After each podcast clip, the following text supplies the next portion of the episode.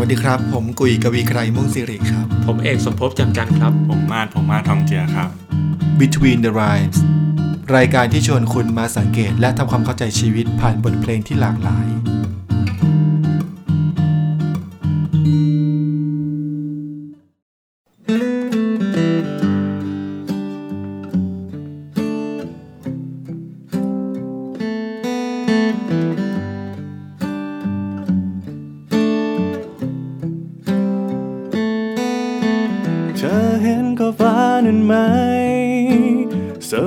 จะพาเธอไป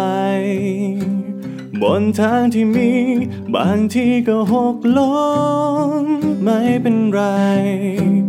มีเธอเป็นเพื่อนร่วมทาง จับมือเคียงข้างไม่ห่างแค่นี้ก็พอ ชีวิตก็มีครบ แล้วทุกอย่างอู้ทำทุกวันที่มีงดงาม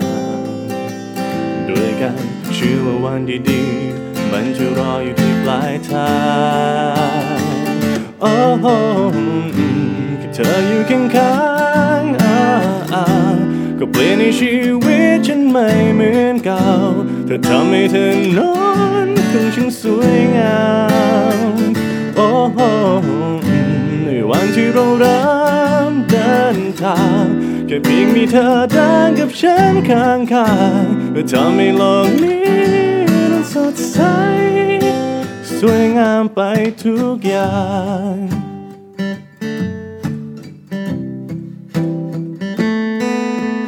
ที่นี่คือโลกอีกใบ ที่นี้จะไม่มีใคร แค่เธอกับฉัน ที่รู้ว่าโลกนี้เป็นอย่างไร ทุกวันที่มีให้งดงามด้วยกันเชื่อว่าวันดีๆ มันจะรออยู่ที่ปลายทางโอ้โหแค่เธออยู่ข้างๆอ่าอ่าก็เปลี่ยนในชีวิตฉันไม่เหมือนเก่า เธอทำให้เธอนอนคงช่างสวยงามโอ้โหในวันที่เราเริ่มเดินทาง ค่เพียงมีเธอเดินกับฉันข้างๆก็ทำให้โลกนี้มันสดใส สวยงามไปทุกอย่าง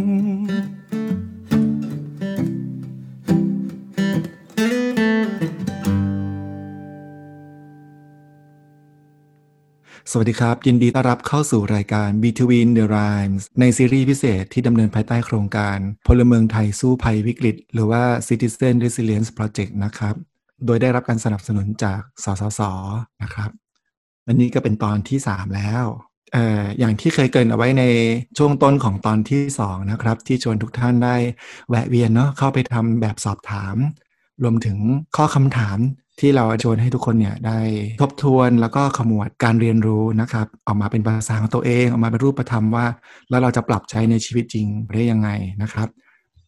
ตอนนี้ก็เห็นว่ามีคนส่งมาเพิ่มเติมแล้วนะครับ ได้อ่านแล้วก็ทั้งชื่นใจแล้วก็ทั้งรู้สึกยินดีด้วยนะครับ กับข้อเรียนรู้ที่ได้กันไปทุกคนนะครับก็ครั้งนี้ใครได้ฟังตอนนี้ฟังตอนที่ 3 ก็ชวนทำเพิ่มนะครับ ใครเพิ่งมาฟังเป็นตอนแรกชวนลองทำไปด้วยกัน นะครับ เพลงที่เพิ่งฟังจบไปชื่อเพลงชื่อว่า คนข้างๆ เป็นเพลงของศิลปินที่ชื่อว่า 25 hours นะครับ แต่งโดยคุณปู่และคุณโฟนะครับมือกีตาร์ทั้งสองของวง 25 hours เป็นเพลงที่มีจังหวะดนตรีที่น่ารักมากๆนะครับ แล้วก็มีเนื้อหาที่น่ารักไม่แพ้ดนตรีเลย ที่เพิ่งฟังจบไปก็เป็นเวอร์ชันของพวกเราเองนะครับ ร้องโดยคุณพงษ์มาศทองเจือนะครับ ทีนี้ เป็นครั้งแรกเลยอะที่ได้ฟังเพลงนี้ พอฟังแล้วก็สัมผัสได้เลยเนาะว่าเนื้อหาเนี่ยมันแสดงถึงความรู้สึกยินดี ความรู้สึกสดใส ความรู้สึกชื่นใจของคนของคนคนหนึ่งนะ ที่รู้ว่าเออมีคนที่อยู่เคียงข้าง แล้วก็ทำให้เหมือนกับชีวิตของเขามันสดใสจังเลยนะครับ แต่ทีนี้เนี่ยผมว่าในชีวิตของเราเนี่ยเราอาจจะไม่ได้มีช่วงเวลาที่แบบได้สัมผัสอะไรที่มันดูน่ายินดีหรือลิงโลดได้ขนาดเนี้ย นะครับ แต่ก็ไม่ใช่ว่าเราจะไม่มีช่วงเวลาหรือโมเมนต์อะไรลักษณะนี้เลยนะพอฟังแล้วทำมันทำให้ผมนึกถึงวันหนึ่งที่ช่วงสถานการณ์โควิดนี่แหละครับ เมื่อไม่นานมานี้เอง ผมกลับไปเยี่ยมแม่ที่บ้านนะครับ แล้วแม่ก็กุลีกุจอแบบเตรียมอาหารอร่อยอร่อยให้กินซื้อผลไม้ รอเอาไว้ให้ขนกลับนะครับ พอผมขึ้นรถระหว่างขับกลับเนี่ย เออมันก็มีความรู้สึกอบอุ่นใจขึ้นมา นะครับ ความรู้สึกของผมมันอาจจะไม่ได้ดูสว่างเท่ากับที่เราได้ยินในเพลงนะ แต่ผมก็เลยคิดว่าเอออยากจะให้เทปเนี้ยเป็นการชวนคนทุกคนเนี่ย ได้มามองเห็นช่วงเวลาหรือโมเมนต์บางอย่างที่เราอาจจะเดิมเราอาจจะไม่ทันได้รู้ตัว ว่าเออเรามีความอบอุ่นใจอะไรลักษณะนี้อยู่นะครับ ผมนึกถึงอีกอันนึงไอความอุ่นใจลักษณะนี้เนาะ ผมก็มีอีกครั้งหนึ่งคือตอนที่เราไปทำงานอบรม เราไปทำงานสัมมนาลงพื้นที่ด้วยกันนะครับ มีผมมีพี่เอกมีมาแล้วก็มีเพื่อนพี่น้องอีกหลายคนนะครับ ผมก็พบว่าเออในการทำงานเนี่ย ถ้าผมไปลงพื้นที่ทำตัวคนเดียวเนี่ย ผมคงจะรู้สึกอีกแบบหนึ่งเลยนะครับคงจะรู้สึกประมารู้สึกกังวลรู้สึกกลัวนะครับ แต่การที่เราได้ไปทำงานลงพื้นที่ด้วยกันเนี่ยเออมันมีความอุ่นใจลักษณะเนี้ยซึ่งมันก็ไม่ได้แบบโอ้โหโลกเปลี่ยนสดใสเหมือนกับที่อยู่ในเพลง แต่ในชีวิตของผมมันมีความอุ่นใจในลักษณะนี้อยู่ไอ้ความอุ่นใจเนี่ย เราอาจจะใช้ภาษาง่าย ๆ ที่เราจะเรียกมันว่าความรู้สึกปลอดภัยนะครับ ถ้าในทางจิตวิทยาเนี่ย คุณอับราฮัมมาสโลนะครับเขาก็ได้เสนอเอาไว้ว่า เออ มันก็เป็นความต้องการพื้นฐานของมนุษย์นะ ที่อยากจะรู้สึกปลอดภัย แต่ทีนี้เราหาความปลอดภัยเนี่ยจากอะไรได้บ้างล่ะ ผมว่าอันดับแรกๆเนี่ย สิ่งที่ทุกๆ คนมักจะทำกันเป็นอย่างปกติ ผมก็ทำนะ ก็คือการมองหาความปลอดภัยจากสิ่งรอบตัว สิ่งรอบตัวก็อาจจะหมายถึงคนเนาะอาจจะหมายถึงคนรัก หมายถึงเพื่อน เวลาเราไปเที่ยวเราก็อยากจะไปเที่ยวกับเพื่อนของเราเนี่ยที่เรารู้ใจด้วยกันเนาะเวลาเราทำงานเลยอยากจะทำกับคนที่เรารู้สึกเชื่อมั่น รู้สึกไว้วางใจนะครับ หรือว่าการได้อยู่กับครอบครัวเนาะหรือบางทีสิ่งรอบตัวก็อาจจะไม่ใช่คนก็ได้ อาจจะเป็นเรื่องของระบบรักษาความปลอดภัยนะครับเราอาจจะเลือกที่ตั้งของบ้านที่มันดูแล้วอยู่ในมุมที่มันปลอดภัย หรือว่าเราเลือกซื้อรถยนต์ที่มันให้ความปลอดภัยกับเรานะครับ ทีนี้ทำไมเราถึงต้องการความปลอดภัยในชีวิตด้วยล่ะ ผมว่าประโยชน์อันนึงของความรู้สึกปลอดภัยเนี่ย มันก็ตอบสนองความรู้สึกของเรา ทั้งในเชิงลบและเชิงบวก ในเชิงลบก็อย่างเช่น มันจะช่วยลดความกังวล ช่วยลดความกลัว เวลาเรารู้สึกปลอดภัยนะ เพราะว่าถ้าเราไม่มีความรู้สึกปลอดภัยตรงเนี้ยเราก็จะพยายามครับ เราจะพยายามควบคุมความเสี่ยง เราจะพยายามควบคุมเพื่อที่จะลดความกังวลและความกลัวของเราลง แล้วหลาย ๆ ครั้งเนี่ยมันอาจจะออกมาในรูปแบบของการปิดกั้นตัวเอง ไม่กล้าที่จะพาตัวเองออกไป เจออะไรแปลก ๆ ใหม่ ๆ สิ่งที่ไม่คุ้นเคยนะครับเพราะว่าเรามีความรู้สึกว่ามันเป็นความเสี่ยง ส่วนผลต่ออารมณ์เชิงบวกเนี่ยพอเรามีความรู้สึกปลอดภัยแล้ว เราก็จะมีความเชื่อมั่นในตัวเองเนาะเราตั้งสติได้ เราเริ่มที่จะเชื่อมั่นในตัวเอง เราสามารถที่จะสัมผัสถึงความกล้าของเราที่จะลองทำอะไรบางอย่าง เพราะว่าเรามีความรู้สึกปลอดภัยอยู่นะครับ แล้วพอเราเข้าถึงความกล้าความเชื่อมั่นความมีสติของเราเนี่ย เราถึงจะเข้าถึงศักยภาพของตัวเราอะที่เราจะทำอะไรบางอย่างนะครับ ซึ่งถ้าเรายังมีความกลัวหรือความกังวลอยู่เนี่ย ความกลัวความกังวลนั้นมันก็จะบดบังเรา ผมนึกถึงตัวอย่างเอาที่พวกเราเนอะที่ทำงานจิตวิทยาการปรึกษาเนี่ยผู้มาปรึกษา เวลาเขามาคุยกับเรา แน่นอนแหละเขาอาจจะได้มุมมองอะไรใหม่ ๆ แต่การได้มุมมองใหม่เนี่ยมันยังไม่ได้ทำให้ชีวิตเขาเปลี่ยนแปลงเนาะชีวิตเขาจะเปลี่ยนแปลงได้คือเขาหยิบนำมุมมองใหม่เนี้ย กลับไปอยู่ในชีวิตจริง ไปลองใช้ไปลองเผชิญนะครับ ผมก็พบว่าหลาย ๆ ครั้งเนี่ยจะมีฟีดแบ็จากผู้มาปรึกษาที่บอกว่า การที่เขากล้าที่จะกลับไปเผชิญสิ่งต่าง ๆ เนี่ยที่เคยทำให้เขามีความทุกข์เนี่ย เพราะว่าเขามีความเชื่อมั่นว่า เขายังมีนักจิตวิทยา ยังมีใครสักคนหนึ่งที่เขาสามารถกลับมาบนกลับมาระบาย กลับมาหารือได้ ถ้าเขาทำมันไม่สำเร็จ หรือมีอะไรติดขัด ถ้าเขาทำแล้วสำเร็จเขาก็มีใครสักคนหนึ่งที่จะกลับมา บอกเล่าความสำเร็จความภาคภูมิใจ แล้วก็ได้ร่วมยินดีไปด้วยกันนะครับ ก็คล้าย ๆกับที่ผมมีความรู้สึกเชื่อมั่นเนอะเวลาเราได้ไปทำงานด้วยกันอย่างนี้นะครับ ก็ได้ฟังเพลงนี้นะครับ ผมสังเกตว่ามีคำคำหนึ่งเนี่ยที่เป็นคำที่เพลงนี้ใช้เยอะมากเลยนะครับ ก็คือคำว่าเธอเนาะอืมครับครับ อืมคำว่าเธอก็อาจจะเป็นคนที่อยู่ ข้างๆเราคนที่มีความหมายมีความสำคัญกับเราทำให้เรารู้สึกอุ่นใจปลอดภัยมั่นคงอย่างที่พี่กุ๋ยว่าก็ได้นะครับ ก็คือ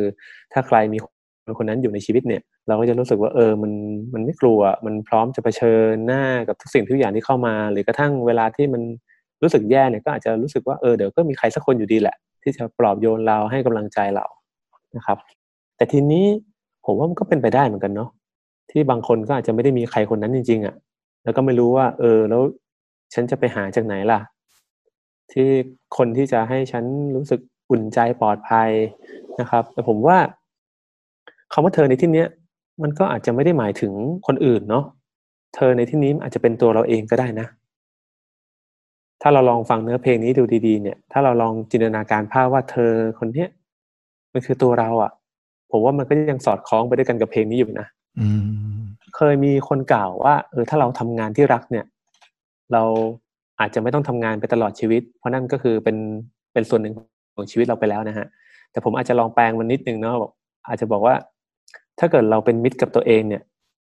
เราก็อาจจะไม่ต้องโหยหาเรียกร้องใครสักคนหนึ่งเพื่อเข้ามาเติมเต็มอะไรบางอย่างในตัวเราก็ได้ คือหมายความว่าถ้าเราเป็นมิตรกับตัวเองแล้วเนี่ย เราอาจจะไม่ต้องรู้สึกเหงาเปล่าเปลี่ยวหรือต้องการอะไรอีกแล้วเนี่ยแต่ถ้าได้มาเนี่ย มันก็จะทำให้ชีวิตเรามันสมบูรณ์ยิ่งขึ้น แต่ถ้าไม่ได้มาก็ไม่ได้หมายความว่ามันมีอะไรบางอย่างขาดหายไป แต่การเป็นมิตรกับตัวเองนี่มันก็ไม่ง่ายนะฮะคือผมสังเกตว่าปัญหาของหลาย ๆ คนเนี่ยส่วนหนึ่งก็มาจากเป็นเพราะว่าความรู้สึกไม่เป็นมิตรกับตัวเองนะ มันมีอะไรสักอย่างที่เราไม่พึงพอใจในตัวเราเอง ไม่ว่าจะเป็นรูปร่างหน้าตา ความสามารถ การยอมรับอะไรประมาณเนี้ยความร่ำรวยทรัพย์สินเงินทองโอ้ตั้งมากตั้งมายเลยเนะบางคนก็รู้สึกว่า เรายังไม่ดีพอ เรายังไม่โอเคกับตัวเอง ดังนั้นเมื่อเราตั้งต้นในจุดที่ว่าตัวเราก็ไม่ได้เป็นมิตรกับตัวเอง ตัวเราเป็นศัตรูกับตัวเราเอง ตัวเราเป็นคนที่ไม่ชอบตัวเราเองเนี่ยผมว่าต่อให้เรามีคนที่อยู่ข้างๆเราจริง ๆ นะต่อให้เรามีคนรอบข้างเรามากมายเลยนะ แต่ลึกๆแล้วมันก็ยังรู้สึกมีอะไรบางอย่างที่ขาดหายไปอยู่ดี เพราะคนที่อยู่ใกล้ตัวเรามากที่สุดเนี่ยก็คือตัวเราเนี่ย เรากลับไม่พอใจในตัวเราเองนะครับ ดังนั้นผมว่า ถ้าเรามาดูดีๆเนี่ยบางทีมันอาจจะเริ่มต้นณณจุดนี้ก็ได้เนาะที่จะกลับมามองดูตัวเราอะครับ ว่าคนข้างๆ เธอคนนั้นนะครับ มันคือตัวเรานี่แหละที่อยู่กับเราตลอดเวลา คือเธอคนนั้นที่อยู่ใกล้ตัวเรามากที่สุดเออจะทำยังไงให้เราสามารถเป็นมิตรกับตัวเราเองได้ ซึ่งความรู้สึกเป็นมิตรตรงนี้มันก็อาจจะช่วยให้เรารู้สึกมั่นคง รู้สึกปลอดภัย รู้สึกว่ามันไม่มีอะไรต้องกลัวก็ได้ เพราะยังไงยังไงตัวเราเนี่ยแหละ ก็จะอยู่ข้างๆเรา ฟังพี่เอกพูดแล้วก็ผมก็นึกถึงน้องที่ผมเคยเจอคนหนึ่งนะครับ ที่เหมือนเขาก็เป็นน้องที่กำพร้าพ่อแม่ไปแล้วอย่างเงี้ย แต่เขาก็เป็นคนที่อ่อนโยนกับตัวเองเหมือนที่พี่เอกพูดเลยครับ ว่าไม่ว่าเขาจะเจอเรื่องที่โหดร้ายหนักหนามายังไงเนี่ยเขาก็จะบอกตัวเองนะว่าไม่เป็นไรทำดีแล้ว เดี๋ยวลองใหม่นะวันนี้ได้เรียนรู้อะไรบ้าง คือเขาคุยกับตัวเองแบบอ่อนโยนมากอย่างเงี้ยครับ แล้วเขาก็บอกว่าที่เขามาถึงจุดนี้ได้ทั้งทั้งนี้ไม่เหลือญาติแม้แต่คนเดียวเนี่ย ก็มีตัวเองนี่แหละ ที่คอยปลอบโยนตัวเองเนาะแต่ก็จริงครับเหมือนที่พี่เอกพูดว่าโหกว่าคนจะมาถึงจุดแบบนี้ได้เนี่ย มันก็ไม่ง่ายจริง ๆ นะ ก็มีน้องๆอีกหลายคนเหมือนกันครับ ที่บอกผมว่า เอ๊ะถ้าสมมติว่าตอนนี้ไม่มีคนข้าง ๆ เลยอะ่ะ แล้วมันก็ไม่ได้แข็งแรงพอที่จะเป็นที่พึ่งให้ตัวเองแบบนั้นอะ เอ้ย แล้วอย่างเงี้ยทำยังไงอะ ชีวิตมันไม่เหลือความปลอดภัยอีกแล้ว ชีวิตมันไม่เหลือที่ที่ทำให้อุ่นใจอีกแล้วอย่างเงี้ยก็ขอย้อนกลับไปที่เพลงนะครับว่า คำว่าเธอเนี่ย ที่พี่กุ้ยก็ตีความอย่างตรงตัวเลยว่า หมายถึงคนข้างๆ คนสำคัญในความสัมพันธ์เนี่ยหรือที่พี่เอกตีความว่าเอออาจจะเป็นตัวเราเองก็ได้นะ ผมว่าคำว่าเธอเนี่ย ก็ยังสามารถเป็นสิ่งที่อยู่รอบกายเราได้เหมือนกันนะครับ มันเหมือนมันสามารถเป็นอะไรก็ได้เลย ตั้งแต่แบบหมาแมวอย่างเงี้ย ที่ที่คนแบบว่าเออบางบางคนก็เรียกหมาแมวว่าเธอเธอกินข้าวยังเพื่อนผมก็มีนะเรียกหมาอย่างนี้หรือมันอาจจะเป็นบางสิ่งบางอย่างที่เป็นธรรมชาติครับ เป็นต้นไม้ ที่เราแบบเลี้ยงไว้ในบ้าน หรือว่าจะเป็นต้นไม้ในที่สาธารณะก็ได้นะ อาจจะเป็นความเชื่อบางอย่างที่อยู่กับเราแบบเกาะความเชื่อนี้ไว้อะว่ามนุษย์เนี่ยยังไงก็สวยงามเติบโตได้ แล้วก็ไม่ว่าจะเกิดเรื่องอะไรก็บอกตัวเองแบบนี้ แล้วมันเบาใจมันรู้สึกดี มันสามารถเป็นความเชื่อก็ได้นะที่หนักแน่น หรือแม้กระทั่งในบางศาสนาจะเป็นพระเจ้าเลยก็ได้ที่แบบก็อยู่กับฉันอย่างเงี้ยครับ เพราะฉะนั้นเธอตรงเนี้ยผมว่ามันกว้างขวางมากๆนะ มันสามารถเป็นอะไรก็ได้ที่สามารถทำให้เรารู้สึกปลอดภัย แล้วก็ได้รับการพักใจจากตรงนั้นอย่างเงี้ยครับ อย่างตัวผมเองนะ ผมก็รู้สึกว่าจุดที่ผมรู้สึกว่าปลอดภัยที่สุดคือ เวลาเดินอยู่ในสวนบ้านตัวเองนะครับ หรือว่าอาจจะไม่ต้องเป็นสวนบ้านตัวเองก็ได้อะเป็นสวนสาธารณะที่มีต้นไม้เขียวๆอยู่เยอะๆอย่างเงี้ย ผมสามารถยืนอยู่ตรงนั้นได้แบบนานๆเลยเนาะนั่งอยู่ตรงนั้นได้อยู่ในร่มเงาแบบนั้นนะแล้วก็รู้สึกว่าปลอดภัยปลอดภัยเป็น ช่วงที่ได้คิดอะไรกับตัวเองเติบโตมากมายเลยกันครับว่าเธอตรงเนี้ยก็เลยเป็นสิ่งที่ เออ ผมว่าถ้าจะตีความเพลงนี้ก็ลึกเนาะว่าโหเธอนี่มันหลากหลายเหลือเกินอะ ฟังดูที่มาพูดนี่พี่นึกถึงคำว่าชีวิตเนาะถ้าชีวิตมันคือทุกสิ่งทุกอย่างเธอในที่นี้มันก็คืออะไรก็ได้ ที่เราพร้อมจะพาตัวเราเนี่ยไปเชื่อมโยงกับสิ่งสิ่งนั้น ให้เรารู้สึกว่าตัวเราเนี่ยไม่ได้อยู่เพียงลำพัง ไม่ได้โดดเดี่ยว อาจจะเป็นสิ่งที่เป็นเป็นรูปธรรมก็ได้ เป็นคนเป็น สิ่งแวดล้อมเป็นธรรมชาติ หรือจะเป็นสิ่งที่เป็นนามธรรมอย่างเช่นความคิดความเชื่ออุดมคติก็ได้เนาะผมว่าพอพูดถึงตรงนี้เนี่ยท่านผู้ฟังหลายๆคนก็พอจะเห็นภาพตามเนอะว่าเออชีวิตของเราเนี่ยถ้าพูดถึงว่าทั้งชีวิตนะคำว่าเธอ หรือสิ่งสิ่งหนึ่งที่อาจจะพอเป็นพื้นที่ที่ปลอดภัย พื้นที่ที่ให้ความรู้สึกอบอุ่นใจกับเราเนี่ย มันคงจะมีอะไรมากมายเลยเนาะแต่ทีนี้สิ่งหนึ่งที่อาจจะดึงให้ใจเราเนี่ยไม่สามารถที่จะเข้าถึง หรือรับรู้สิ่งที่จะทำให้เรารู้สึกปลอดภัยหรือว่าอบอุ่นใจได้เนี่ยก็คือความคิดที่ล็อกที่ยึดเอาว่าเราจะรู้สึกปลอดภัยได้เนี่ย มันจะต้องเป็นคนคนนี้ เราต้องได้ความรู้สึกปลอดภัยจากคนคนนี้จากสิ่งนี้เท่านั้นเนาะยกตัวอย่างถ้าคลาสสิกเลย เรารู้สึกว่าจะต้องเป็นครอบครัวเท่านั้นกลับบ้านแล้วเราอยากให้ครอบครัวเขาอกเข้าใจเรา อยากให้ครอบครัวใส่ใจห่วงใยดูแลเรา แต่บางทีครอบครัวของเรากลับไม่เป็นแบบนั้น เราอยากให้เป็นคนรักคนเดิม เราอยากให้เพื่อนของเราไม่เปลี่ยนไป เวลาเราทะเลาะกับเพื่อนเนาะเราอยากให้ความสัมพันธ์เรากลับมาดีดังเดิม หรือบางคนก็พยายามที่จะบีบคั้นตัวเองว่าชีวิตฉันไม่อยากที่จะต้องพึ่งใคร ฉันอยากจะต้องอยู่กับตัวเอง ยืนหยัดด้วยตัวเองให้ได้เท่านั้น หรือรวมไปถึง กรณีความเชื่อต่างๆ เราก็พบได้เนอะหลาย ๆ คนก็อาจจะมีความเชื่อหรือคำยึดมั่นในในสิ่งบางอย่างที่ตัวเองศรัทธา แล้ววันหนึ่งก็อาจจะรู้สึกผิดหวัง แล้วก็จมอยู่กับความรู้สึกเศร้าว่าทำไมสิ่งที่เขายึดถือศรัทธาอย่างนั้น ถึงทำให้เขาผิดหวังได้นะครับ แต่ถ้าเราทุกคนได้ตระหนักว่าเฮ้ยจริง ๆ แล้วยังมีสิ่งต่างๆ อีกมากมายในชีวิตของเรานะครับ ที่เมื่อเรามองเห็น เราก็จะเข้าถึง เมื่อเราเข้าถึงสิ่งเหล่านั้นก็พร้อมที่จะดูแล พร้อมที่จะ support เรา ผมชอบที่พี่กุ้ยพูดนะครับว่าการไม่ล็อกอยู่กับพื้นที่ปลอดภัย พื้นที่ที่อบอุ่นใจบางที่เนี่ย มันทำให้ชีวิตเรากว้างขวางขึ้นนะ ผมนึกไปถึงน้องหลายๆคนเนี่ย ที่ก็มาหาผมด้วยความทุกข์เลยว่าเหมือนที่พักใจของฉันหายไปอะเช่นน้องคนนึงบอกว่า ขอแค่ฉันได้กอดแม่นะ ฉันเจอเรื่องอะไรมาฉันชาร์จเต็มเหมือนเดิมเลย แล้ววันหนึ่งแม่ก็จากไปอะครับ แล้วเขาก็รู้สึกว่า ที่ชาร์จพลังของเขาไม่มีอีกแล้ว แล้วชีวิตเขาก็เริ่มห่อเหี่ยวไปเรื่อยๆ จนถึงจุดหนึ่งเขาก็ค้นพบขึ้นมาว่า อาจจะไม่ต้องกอดแม่แล้วก็ได้นะ แต่การได้นั่งดูรูปแม่ การได้นึกถึงช่วงเวลาที่งดงามกับแม่ มันก็ชาร์จฉันได้เหมือนกันนี่หว่า หรือน้องอีกคนนึงบอกว่าต้องกลับบ้านที่ต่างจังหวัดเท่านั้น ถึงจะมีพลังกลับมาใช้ชีวิตในเมืองได้อีกรอบอย่างเงี้ยครับ แต่ว่าด้วยบ้านก็ไกลเงินก็ไม่ค่อยมีอย่างเงี้ย มันก็กลับไปใช้พลังณตรงนั้นไม่ได้เนาะ จนสุดท้ายผมก็คุยกับเขาว่าที่บ้านเขามีอะไร เขาก็บอกที่บ้านเขามีต้นไม้เนาะสุดท้ายเขาก็เลยใช้ส่วนสาธารณะนี่แหละครับ ในกรุงเทพในการชาร์จพลังในการกลับไปอยู่กับต้นไม้แบบเนี้ยน้องก็ เออ เจอแหล่งปลอดภัยอีกครั้งหนึ่งซึ่งน้องทั้งสองคนก็บอกผมว่า เออ จริง ๆ มันเหมือนกับเหมือนที่พี่กุ๋ยพูดเลยนะว่าพอเขาล็อกว่าเขาต้องชาร์จกับสิ่งนี้เท่านั้นน่ะ มันเลยกลายเป็นพอสิ่งนั้นหายไปชีวิตก็ไม่ฟื้นอีกเลยนะครับ แต่พอมันสามารถยืดหยุ่นได้ หาเธอข้างๆที่เป็นสิ่งอื่นที่อาจจะไม่ใช่สิ่งเดิมได้อย่างเงี้ยมันก็มีพื้นที่ที่อบอุ่นใจที่ใหม่นะที่ทำให้ชีวิตก็ยังสามารถไปต่อคุยมาถึงจุดนี้เนี่ย ผมว่ามันก็สำคัญเหมือนกันนะ ที่เราจะรู้ว่าเธอของเราอะอยู่ที่ไหนเหตุผลเพราะว่าต่อให้มีสิ่งนั้นอยู่ แต่ถ้าเราไม่รู้เลยอะว่ามันอยู่ตรงพาร์ทไหนของชีวิตอะ เราก็ไม่รู้นะว่า เราจะไปอุ่นใจ หรือว่าจะไปพักใจกับมุมไหน อย่างเงี้ยครับ ผมว่าในแง่ของจิตวิทยาก็จะมีคำหนึ่งนะที่ลอยเข้ามาในหัวผม คือคำว่า resilience หรือว่าการฟื้นคืนพลังนะครับ ในแง่ของจิตวิทยาก็บอกว่า เอ๊เวลาที่คนเราเจออะไรมาหนักๆหน่วงๆเนี่ย ถ้าเกิดเรามีที่พักใจรู้ว่าเราจะกลับไปชาร์จที่ไหนเนี่ย เราก็จะสามารถฟื้นคืนพลังดีดตัวเองกลับมาในสภาวะปกติได้อย่างเงี้ยครับแต่สิ่งที่มันน่าสนใจนะ ผมว่า การฟื้นตัวของคนแต่ละคนมันก็เชื่อมโยงกับที่พักใจนี่แหละ แล้วที่พักใจเนี่ยมันก็ของใครของมันนะ ถ้าให้ยกตัวอย่างขำๆนะครับ คือ ถ้าสมมติว่าเพื่อนผมคนนึงไม่เคยเข้าวัดเข้าวาเลยอะแต่ตัวผมเองอะที่พักใจผมคือวัด แล้วผมก็เลยลากเพื่อนไปฟังเทศอะมันอาจจะเครียดกว่าเดิมก็ได้นะในความเป็นเพื่อนผมเดี๋ยวผมก็เคยมีเพื่อนคนหนึ่งที่เป็นคนที่ดูตลกอะแค่ขำออกมาดังๆมันก็หายแล้วนะเกี่ยวกับความเครียดทั้งปวง แล้วเพื่อนอีกคนหนึ่งเศร้ามา มันก็ลากไอ้เพื่อนคนนี้ครับไปดูรายการตลกด้วยไอ้เพื่อนคนที่เศร้าอยู่ก็บอกโหเครียดกว่าเดิมอย่างมุกอะไรวะเนี่ยอย่างเงี้ยมันเลยกลายเป็นว่าเออจริง ๆ ที่พักใจของเราแต่ละคนเนี่ย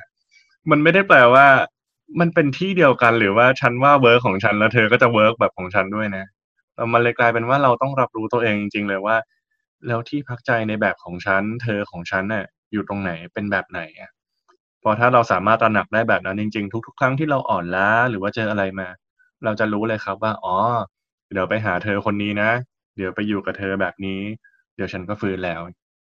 ถ้างั้นความรู้สึกที่ว่าเราไม่มีเธอคนนั้นเนี่ย มันอาจจะหมายความเพียงแค่ว่าเราอาจจะยังไม่ได้ตระหนักว่าเรามีเธอคนนั้นในรูปแบบไหนก็ได้เนาะ เพราะจริง ๆ แล้วเนี่ยในชีวิตของเราเนี่ยเราก็มีเธออยู่เต็มไปหมดเลยนะ แต่บางทีการไปล็อกเอาอย่างที่พี่กุยกับมาดว่าเนี่ย ไปมองเธอแค่บางเธอ เธอแค่บางอย่างเนี่ย ก็อาจจะทำให้พลาดเธอหลาย ๆ เธอไปเหมือนกัน หรือบางครั้งเธอที่รู้สึกเหมือนว่า เออ เราสูญเสียเขาไปแล้ว หรือเราไม่ได้อยู่กับเขาแล้วเนี่ย บางทีถ้ามองดูดี ๆ เนี่ยเขาก็อาจจะแค่เปลี่ยนรูปแบบเนาะบางคนอาจจะบอกว่าเออเขาไม่ได้อยู่กับพ่อกับแม่แล้ว แต่ถ้ามาดูให้ดีนะถ้าเขามามองที่ตัวเองเนี่ย ในความเป็นตัวเขาเองในเลือดในเนื้อของเขาเนี่ย ก็มีพ่อแม่เป็นส่วนหนึ่งในนั้นนะหรือบางคนอาจจะบอกว่า เออเขาสูญเสียคนรักไปแล้ว หรือว่า เขาเลิกกับแฟนไปแล้วที่รักกันมากๆ แต่ถ้ามามองดูดีๆ ประสบการณ์ที่เขาเคยมีกับแฟนเนี่ย มันก็หล่อหลอมไปในตัวเขาอะทำให้เขาเป็นคนที่มีนิสัยใจคอแบบนี้ มีความคิดแบบนี้ มีมุมมองแบบนี้ที่เขาเองก็ได้รับผลมาจากแฟนของเขาในช่วงเวลาที่คบกัน ถ้าเรามองดูดีๆเนี่ยสิ่งที่เรามองไม่เห็นเนี่ย บางทีมันก็อาจจะดำรงอยู่ในตัวเราแหละ ไม่ส่วนใดก็ส่วนหนึ่งในความเป็นเรา ถ้าเราตระหนักได้แบบเนี้ย ผมก็เชื่อว่า เราเองก็อาจจะรู้สึกว่า อืม มันก็ไม่ได้โดดเดี่ยวที่เราคิดนะ เราก็ไม่ได้อยู่เพียงลำพังอย่างที่เราเข้าใจ หรือกระทั่งตอนนี้ถ้าใครนึกถึงอะไรไม่ออกเลยเนี่ย ถ้าทุกท่านยังมีชีวิตอยู่เนาะในขณะที่เท้าเราสัมผัสอยู่กับพื้นเนี่ย ก็เป็นพื้นนี่เองนะ ที่รองรับชีวิตเราอยู่ ให้เราได้ก้าวเดิน ให้เราได้มีที่ยืนที่มั่นคง ถ้าเรากำลังหายใจอยู่นะครับ ก็เป็นอากาศนี่เองนะครับ ที่เข้ามาเป็นส่วนหนึ่งของเราที่เข้ามาหล่อเลี้ยงชีวิตเราให้เรายังคงมีชีวิตได้ต่อไป นะอีกหลาย ๆ อย่างเลยครับ ในอาหารที่เราทานเข้าไปในแต่ละมื้อนะครับ หรือกระทั่งภาพสิ่งแวดล้อมที่เรามองเห็นที่เข้ามาเป็นส่วนหนึ่งในการรับรู้ของเรานะฮะเราจะเห็นเลยว่าทุก ๆ อย่างอะ มันก็เข้ามาเป็นส่วนหนึ่งของเรา แล้วก็อยู่กับเรานะตอนนี้ที่เรากำลังมีชีวิต และในขณะเดียวกันนะฮะการมีชีวิตของเราเราเองก็เข้าไปเป็นส่วนหนึ่งของทุกสิ่งทุกอย่าง นั่นหมายความว่า ตัวเราเองก็เป็นเธอของใครบางคนเหมือนกันนะ ไม่ว่าเขาจะรู้ตัวหรือไม่ก็ตาม ตัวเราเองก็เป็นเธอของสิ่งแวดล้อมที่เราอยู่ ตัวเราเองก็เป็นเธอของคนที่เราอยู่ด้วย กระทั่งตัวเราก็เป็นเธอที่อาจจะเป็นประสบการณ์ของใครบางคนที่เคยมาใช้ชีวิตร่วมกันกับเรา หรือเคยพบผ่านกับเรานะฮะผมว่าถ้าเรามองในแง่เนี้ยโอ้ชีวิตเรานี่มีเธอมากมาย แล้วเราก็เป็นเธอมากมายให้กับชีวิตของหลาย ๆ คนเมื่อกี้พอฟังพี่เอกพูดถึงสิ่งต่างๆ ที่อยู่ในชีวิตของเรา แล้วก็ดูแลเราอบอุ้มเราอยู่เนาะ มันทำให้ผมนึกถึงภาพคนที่มีอาจจะมีเป็นประเพณี เป็นธรรมเนียมหรือว่าเป็นพิธีกรรมที่เราคุ้นเคยก็อย่างเช่นอะอย่างสมมติในหนังญี่ปุ่น เราจะเห็นคนแบบก่อนทานข้าวก็จะแบบกล่าวขอบคุณอาหารมื้อนี้ถ้าเราเห็นของตะวันตกบางทีเขาก็จะมีการสวดมนต์ขอบคุณพระเจ้าอะไรอย่างเงี้ยเนาะของไทยก็มีครับ เด็กๆในโรงเรียนนะที่เราก็จะเห็นกันที่ท่องอะไรนะอ่าข้าวข้าวทุกทุกจาจานนอาหารทุกอย่างเออสมัยเราเราก็ท่องนะเออแต่เราก็ท่องท่องๆไปอย่างนั้นเนาะ ใช่ใช่ใช่แต่พอฟังพี่เอกพูดเมื่อกี้เนี่ย มันทำให้ผมรู้สึกอะไรใช้คำว่าเชื่อมโยงกับกับข้าวจานนั้นเลยอะจานที่ผมแบบกินอะว่าเออ เรามีข้าวเนาะที่หล่อเลี้ยงชีวิตเรา ถ้านึกไปไกลกว่านั้นอีกเนาะเรามีคนทำงานอีกมากมาย เรามีชาวนานะ ที่คอยใส่ความเพียรพยายามที่จะปลูกข้าวดี ๆ มาให้เราทานเนี่ยครับ แล้วมันทำให้ชีวิตเราในแต่ละวันเนี่ยเอาจริงๆมันก็มีความอุ่นใจลึกๆนะว่าเรารู้สึกว่าข้าวปลาอาหารในประเทศเราในบ้านเมืองเรามันจะยังมีอยู่อะผมว่าอันนี้มันก็เป็นความอุ่นใจความรู้สึกปลอดภัยอย่างหนึ่งที่ผมแบบมันผุดขึ้นมาในใจผมเหมือนกัน ผมว่าความรู้สึกขอบคุณเนี่ยมันจะมาอย่างชัดเจนในหัวใจในวินาทีที่เราเห็นการเชื่อมโยง หรือตระหนักถึงการเชื่อมโยงของอะไรบางอย่างที่เราก็กำลังได้รับอยู่นะ อืม อืม อืม อืม อย่างผม ผมไปนั่งอยู่ใต้ต้นไม้ อย่างเงี้ยครับ ผมก็ตระหนักขึ้นมาว่า ต้นไม้นี้ให้ร่มเงาเนาะ แล้วผมก็มีความสุขกับตรงนี้มาก ๆ เลย แต่ต้นไม้มันคงโตเองไม่ได้เนาะ ในสวนสาธารณะที่ร้อนแบบร้อนเผา อย่างเงี้ย อืมอืมสุดท้ายผมก็เห็นแบบคนสวนน่ะ ของประจำสวนสาธารณะผมก็เดินเข้าไปขอบคุณเขาเลยนะ ไม่มีปีไม่มีขุยแต่มันเป็นความรู้สึกจริง ๆ ว่า ฉันพักอยู่ใต้ร่มเงาของต้นไม้นี้ แล้วเธอทำให้มันเติบโตอะอืม ผมก็เลยแบบเออขอบขอบคุณนะครับ พี่ที่แบบเออพี่ดูแลต้นไม้แบบสวยมากอย่างเงี้ยแล้วมันก็ออกมาจากหัวใจแบบนั้นจริงๆนะหลังจากที่เห็นการเชื่อมโยงพอฟังตัวนี้เห็นว่าไอความรู้สึกขอบคุณเนี่ยแวบแรกมันอาจจะเห็นความเชื่อมโยงระหว่างเรากับสิ่งที่อยู่ตรงหน้าเนาะแต่พอเราใส่ใจกับความรู้สึกขอบคุณและความเชื่อมโยงนี้ โห มันเชื่อมโยงไปอีกอะมาเชื่อมโยงกับต้นไม้ทำให้มารู้สึกเชื่อมโยงกับพี่คนสวน นะพี่เชื่อมโยงกับข้าวทำให้พี่รู้สึกเชื่อมโยงกับชาวนา แล้วเรา แล้วเราถ้าเราเชื่อมโยงกับสิ่งต่าง ๆ ในชีวิต พี่ว่ามันคงจะแตกยอด เชื่อมโยงแล้วเราคงจะเห็นแหล่งที่ทำให้เรารู้สึกอบอุ่นหรือปลอดภัยได้อีกมากมายเลยและในตอนนี้ผมก็อยากจะขอบคุณท่านผู้ฟังเนาะ ที่ถ้าหากท่านกำลังรับฟังอยู่นะครับ ก็ขอให้รู้ว่าพวกเราก็ขอบคุณท่านผู้ฟังทุกท่านนะครับ ที่ฟังรายการของเรา แล้วก็มีคอมเมนต์เข้ามาทำแบบสอบถาม เพื่อให้เรารู้ว่าเออมีคนฟังเราอยู่ แล้วก็ได้รับประโยชน์บางอย่างนะครับ